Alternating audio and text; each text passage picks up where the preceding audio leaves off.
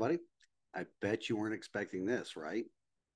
To find out what I mean by that, you have to watch the episode on Spotify, Rumble, or YouTube, ladies and gentlemen.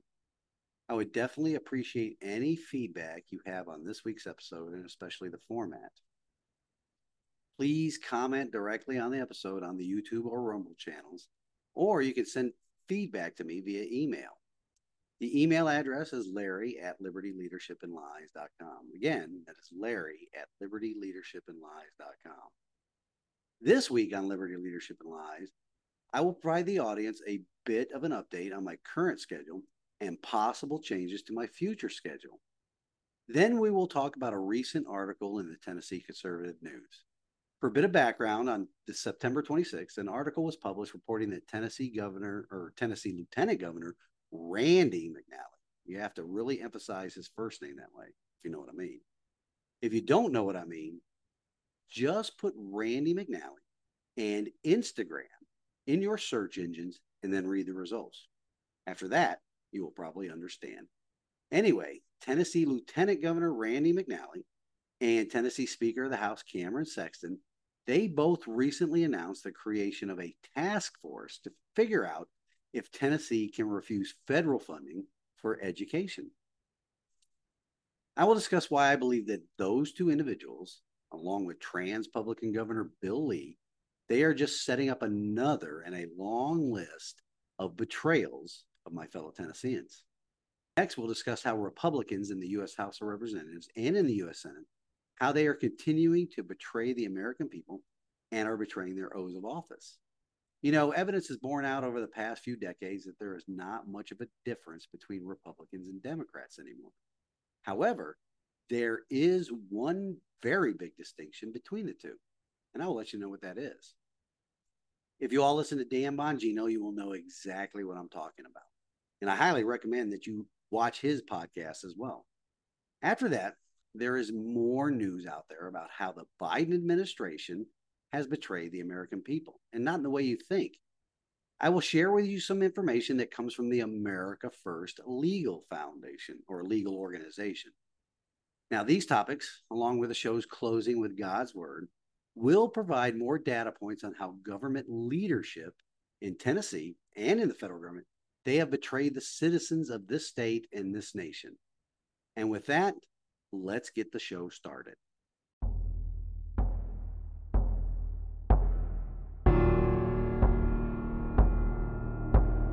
Welcome to a show where you will hear about how our liberty is being eroded by the very people that swear an oath to protect it. Today, the president signed a big new anti terrorism bill that would expand the government's ability to track down terrorists, but at some cost. On this show, we will discuss many of the lies that the government, the government that hates us, by the way, we will discuss the lies that the people in positions of power and influence spread every day. And what is the best way to confuse children? Confuse them about their sexuality, confuse them about their gender, expose them to things that their little brains are not ready for yet. That is how they are confusing children. It is leading to chaos, and Big Daddy government, of course, can be there to pick, up, pick us all up and take care of us at the end of it. We will also talk about how current elected leadership at all levels of government has been corrupted by power and control as well as discuss the types of leadership needed to correct our republic's course. We the people. It was time to remember that we the people are the government. Providing assistance for the Ukrainians to defeat the Russians, that's the number one priority for the United States right now. I am your host, Larry Linton, retired U.S. Navy Command Master Chief and prior Tennessee House of Representatives District 12 candidate, and welcome to the Liberty, Leadership, and Lies podcast. Again, welcome to this week's show, ladies and gentlemen. So, for starters, a brief update on my contract and schedule. My current three week engagement has been extended to four weeks. Happy, happy, joy, joy. The other leadership coaches and I that I work with we will be shifting gears from field engagements all over the country with these small crews.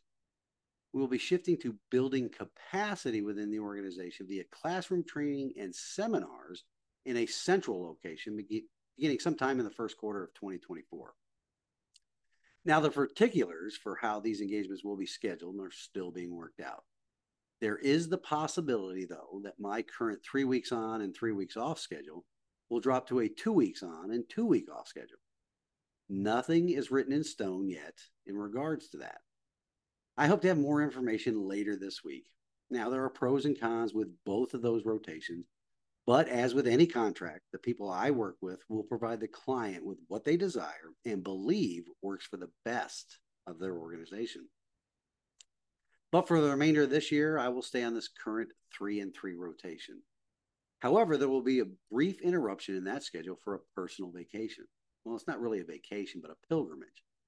You see, the church my family and I attend, they, or we, are going on a pilgrimage to the Holy Land in November.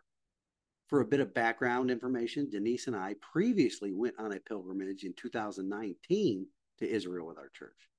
It was just before the pandemic shut the world down in November of 2019. It was definitely a life changing event for Denise and I. To walk the same ground that our Lord and Savior Jesus Christ walked really brought the Gospels, heck, the entire Bible, to life for us. It had such an impact on the both of us that we decided to go again when our church announced that they would be arranging another pilgrimage earlier this year. But this time, as an added bonus, we are bringing our daughter Kaylee and her husband Eric with us. There was so much to see and do during that first pilgrimage that Denise and I felt like we were drinking from a fire hose with all the information about the sites we visited. The last time we went, my mother traveled along with us as well, which was truly a blessing to be able to share in that experience with my warrior mom. I have to say that the Lord has truly blessed Denise and I with the financial ability to not only do this again, but to bring Kaylee and Eric with us. Denise and I are praying that our kids get as much out of this trip as we did during our first trip. On that note, though, being out of the country presents many more logistical challenges for putting episodes together for this podcast. I'm not sure what I'm going to do about the two weekly episodes that are scheduled during that trip, but I want to assure the audience that I'm thinking about how to put something out there for that time frame. Possibly a re-release of one of the top-rated episodes, or maybe a pre-recorded episode honoring Veterans Day. Heck, maybe even a short episode from the Holy Land itself with the whole family participating and sharing some of the experiences. We'll see. And then, just after I return home from my current engagement here in Carlsbad, and prior to heading off to the Holy Land, I have a couple of important meetings later this month that will also have an impact on 2024 for myself and my family. I will be sure and let the audience know the particulars of those meetings if they bear fruit. Now, on to some somber news, though. On a personal note, I would like to ask the audience for a favor. Would you all please lift up my mother in law? In fact, please lift up Denise and her side of the family in your prayers. You see, Denise's mom has been bedridden for over a year now, and it's not getting any better. Of course, this is hitting my bride and her siblings pretty hard right now, as you can imagine. So please lift my mother in law, Joanne, my wife, Denise, my brother in law, John, my sister in law, Sherry, and her husband, Mark, lift them up and ask the Lord to comfort them in this difficult time. And I really thank you all for doing that.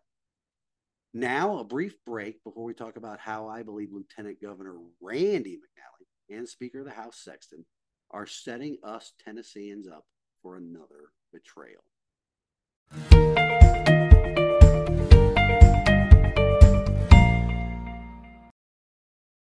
And we're back. As I mentioned in the opening of today's show, this past week, it was reported that the Tennessee Speaker of the House, Cameron Sexton, and Tennessee Lieutenant Governor Randy McNally, who was also the Speaker of the Senate, announced the creation of a task force that will be comprised of Republican and communist members of both houses of the General Assembly. And this group of legislators on the task force will study what the impact the rejection of federal funding might have on education here in Tennessee. This group of Tennessee legislators are tasked with determine if the rejection of this money will have a negative impact on public education here in Tennessee. And, and if the state can afford to reject the 1.8 billion potential federal dollars it would otherwise accept. Speaker Sexton has stated that the reason for rejecting the funds is that the federal dollars offered up for Tennessee's education system, as with any part of federal funding, it always comes with strings attached. Often the strings that are attached are ones that Tennesseans, who are a proud group of people that really enjoy their liberty, strings that we find completely unacceptable. For example, the federal government provided Tennessee a boatload of taxpayer money during the pandemic.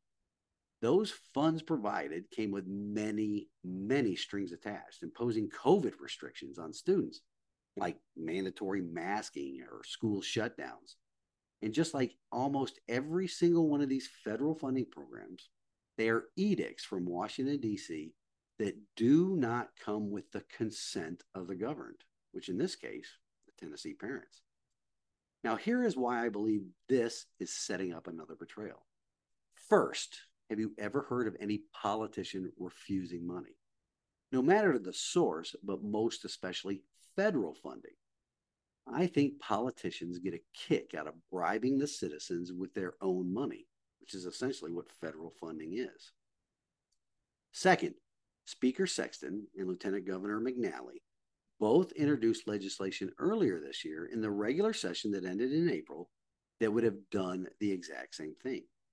House Bill 1249, which was sponsored by Cameron Sexton, was filed on the 31st of January, and its companion bill in the Senate, Senate Bill 1507, sponsored by Randy McNally, was filed on the 2nd of February. Both bills did not advance during the last regular session. These bills also sought to create an 11 person panel that would be chaired by the state's education commissioner at the time, that was a position filled by the obviously communist Commissioner Penny Schwinn. This so called new task force will consist, uh, or according to the article, will consist of Representative Deborah Moody, a Republican out of Covington, and Senator Jon Lundberg, a Republican out of Bristol, that will serve as the co chairs. House members include Representative Ronnie Glynn, a Democrat out of Clarksville, Representative Timothy Hill, a Republican out of Blountville, Representative John Ragan, a Republican out of Oak Ridge, and Representative William Slater, a Republican out of Gallatin. The Senate members include Senator Raumesh Akbari, a Democrat out of Memphis, Senator Joey, uh, was it Joey Hensley, Republican out of Hohenwald, Senator Bill Powers, a Republican out of Clarksville, and Senator Dawn White, a Republican out of Murfreesboro. Now, these legislators are tasked with developing a plan to guide the administration and the General Assembly on whether it is feasible for the state, along with the political subdivisions of the state, to reject federal funding for educational programs or purposes. Like many others, I see this as a way for Sexton and McNally to quote unquote appear that they are taking action on what would likely be a very popular move with most of the conservative constituency here in Tennessee. And, you know, folks, that is a majority of Tennesseans. But they will not actually be doing anything that will cut the strings attached between Tennessee and Big Daddy federal government with regard to public education. Now, why do I believe that? Again, let's go back to earlier this year when both Sexton and McNally sponsored legislation to do the same thing that they are proposing now. Nothing moves in the General Assembly without those two people allowing it. The reverse is true as well. Bills are killed in committee or subcommittee based upon the word of those two fake conservatives, or as I like to call them, trans publicans.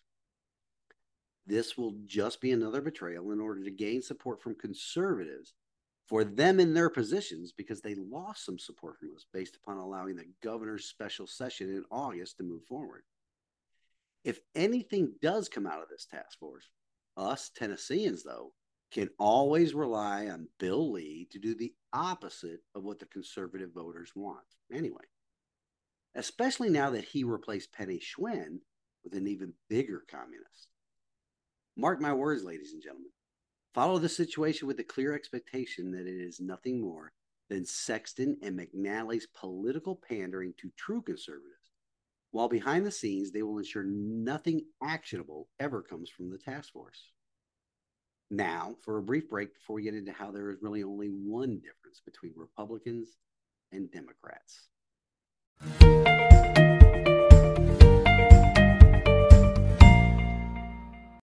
All right. Now, as I discussed in last week's episode, is one of the biggest, if not the biggest threat to our liberty. It is the national debt that is brought about by government spending. It is both Republicans and Democrats that are incurring this debt at an astronomical rate and putting that debt in the name of the citizens of this republic. Why do they all do this? Or why is it not unique to just the communists? Well, it's because it gives them power, control, and influence. The political class have twisted and misinterpreted the Congress's tax and spend authority as defined in the Constitution's enumerated powers well beyond its scope. So let's look at the issue, shall we? Perhaps no other clause in the Constitution generated as much debate among the group of inspired men we refer to as the founding fathers as the spending clause in the Constitution's enumerated powers. Those are the powers granted to Congress, the federal government, under Article 1, Section 8 by the states. Strong central government proponent Alexander Hamilton and limited central government proponent James Madison, both of them the principal authors of the Federalist Papers, they both disagreed about the meaning of general welfare and the limits to Congress's spending power.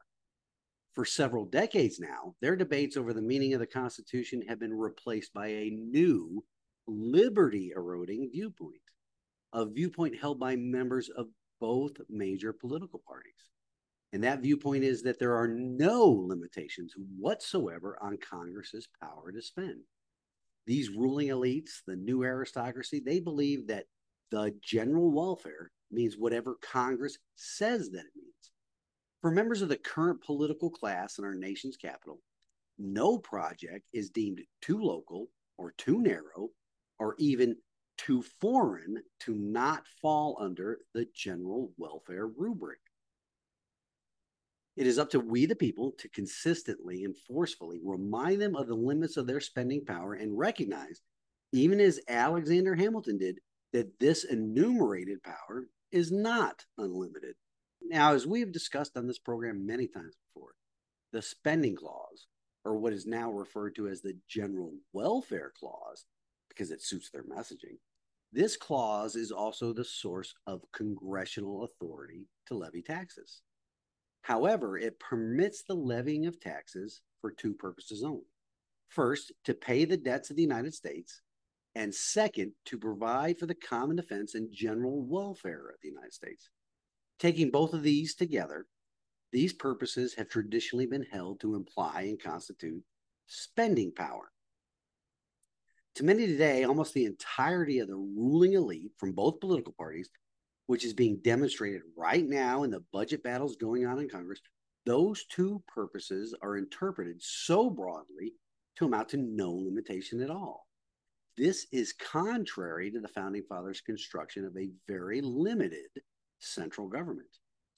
Our so called leadership in the federal government right now believes that Congress's power to provide for the general welfare is a power to spend for virtually anything that Congress itself views as helpful. But you know what? Helpful to them is anything that will result in their getting reelected, reelected, and their continuing their usurpations of our liberty. Now, for full disclosure, some of the framers of the Constitution, and most notably among them Alexander Hamilton, he and a small number of framers supported an expansive spending power during the Constitutional Convention. Their proposals, however, which included an explicit attempt to authorize spending by the federal government for internal improvements, were rejected by a majority of the convention members. In his report on manufacturers, written in 1791, Hamilton contended that the only limits on the tax and spend power were the requirements that duties be uniform, that direct taxes be apportioned by population, and that no tax should be laid on articles exported from any state. Now, the big spenders and big government proponents of today, they can't even follow that interpretation of Hamilton. Hamilton's position was that the power to raise money was otherwise plenary and indefinite, he argued, and the objects to which it may be appropriated are no less comprehensive. Now, James Madison, on the other hand, and most of the other founding fathers repeatedly argued that the power to tax and spend did not confer upon Congress the right to do whatever it thought to be in the best interest of the nation, but only to further the ends specifically enumerated elsewhere in the Constitution. After all, that's why the states listed or enumerated powers in the Constitution, because those powers not listed were not granted to the federal government, they were kept by the states. This position was supported by Thomas Jefferson, a patriot I deeply admire and one of the greatest minds in the formation of our constitutional republic. Sadly, and for more than a century now, the political class has purposely ignored the intent of the spending clause, even going so far as to ensure that it is always referred to now as the general welfare clause, because their ability to take our sweat equity via the vehicle of the abomination that is the 16th Amendment and to spend our sweat equity is what keeps them in power, them being members of both political parties. You see, there's very little difference between the two. Much of what I discussed can be found in an essay written more than a decade ago by John Eastman and is on the Heritage Foundation's website at heritage.org. I would encourage you all to go to that website and download the essay. It is titled Enough is Enough Why General Welfare Limits Spending. The essay goes further into how the general welfare clause, it actually, it is a self-limiting clause, a fact even recognized by Alexander Hamilton, specifically that spending under the clause be for the general, meaning national welfare, and not for purely local or regional benefit. Think about all of the spending bills in Congress, past and present, where there is more, there's so much pork that even Smithfield's jealous pork that includes spending or really just money laundering that is now called foreign aid. Also, when looking at the spending bills for the past century, realize this it is both political parties that are doing it. Both parties are betraying the American people by placing this debt burden upon us. One party, the Republican Party, may be doing it more gradually or at a slower pace than the Democrat or Communist Party, but they are doing the same spending programs nonetheless and ignoring the intent of Article 1, Section 8, Clause 1 of the United States Constitution. But this leads to the point I wanted to make about the only real major difference between the two political parties. The biggest difference is this, ladies and gentlemen.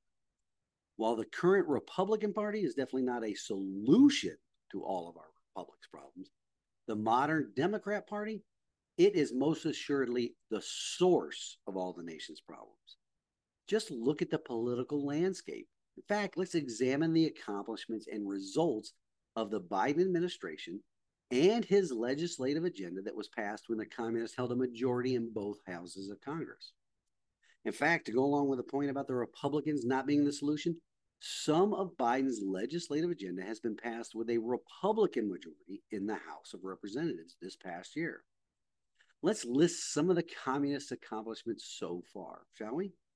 They are, and in no particular order, an historic inflation crisis, a botched Afghanistan withdrawal, the lowest test scores among K through 12 students in decades, 7.2 million and rising daily illegal border crossings amid the worst border crisis on record prolonged supply chain shortages because of legislation like the Inflation Reduction Act, the Strategic Petroleum Reserve at historic lows, even selling some of those emergency stores to China. There's record personal credit card debt for Americans, as many citizens have turned to those things in order to stay afloat in this build back better economy. There's also record homicide and crime rates in major U.S. cities as Biden and the rest of his party of communists advocated for defunding the police. We have returned to energy dependence on other nations and rising fuel and energy costs for every American family. The weaponization of federal government against agencies and political opponents. Engaging in censorship by getting around the constitutional prohibition by partnering with non government organizations, the bootlicking media, and many businesses, especially in the tech sector. And now, despite what the communists in government and their willing accomplices in the sycophant media are telling the American people, there is very credible evidence Joe Biden has accepted bribes to influence national policy while enriching himself and his family. Needless to say, though, all this spending outside of the original intent of Congress's enumerated powers is a betrayal of the American in the highest order. And it is a way in which our constitutional republic will be destroyed, resulting in a new form of totalitarian government that will be installed. A government in which our constitutionally protected God given rights are erased and we will all become servants or slaves to the state. Now, for a brief break before we get into evidence of another betrayal of the American people by the Resident in Chief's administration.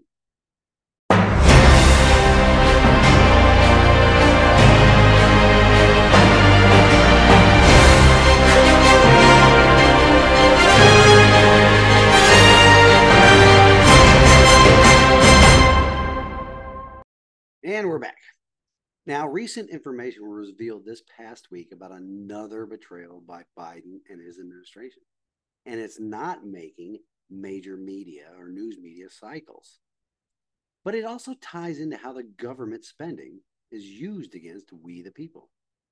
The fine people over American First Legal, they uncovered documents obtained through their litigation against the Department of Health and Human Services which is just another one of those government agencies that has zero basis or authority under the enumerated powers of the Constitution.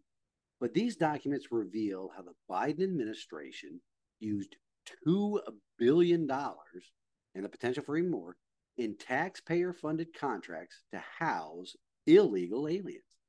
Not only that, those taxpayer dollars also enriched a former Obama Biden admin staffer.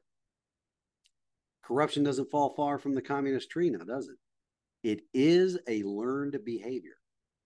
For some background, in 2020, an organization called Family Endeavors hired Andrew Lorenzen-Strait, a former member of the Biden transition team. Family Endeavors, according to their website, is an organization that, quote, passionately serves vulnerable people in crisis through our innovative, personalized approach, end quote. Of course, in this instance, vulnerable people in crisis refers to illegal immigrants. Shortly after Endeavors hired Lorenzen-Strait, HHS awarded it a single sourced, no bid contract worth $530 million. At the same time, the Department of Homeland Security's Immigration and Customs Enforcement, it awarded Endeavors a contract of $87 million. Endeavors had no noticeable government contracts before the arrival of a politically connected Biden admin staffer, so American First Legal started looking into this. Long story short, after the Biden connected Andrew Lorenzen-Strait was hired by Endeavors, he ended up enriching himself and the company with our taxpayer dollars to the tune of nearly $2 billion with potential contract award amounts totaling $2.8 billion. It pays to be in the Biden orbit, doesn't it? To find out more on this story of betrayal and corruption, visit America First Legal's website at aflegal.org. Again, that is aflegal.org. Well, that is all the time I have for this week, folks. In closing, we have this week's wisdom from God's Word and today it comes to us from Psalm 55, verses 12 through 14. For it is not an enemy who taunts me, then I could bear it. It is not an adversary who deals insolently with me, then I could hide from him. But it is you, a man, my equal, my companion, my familiar friend.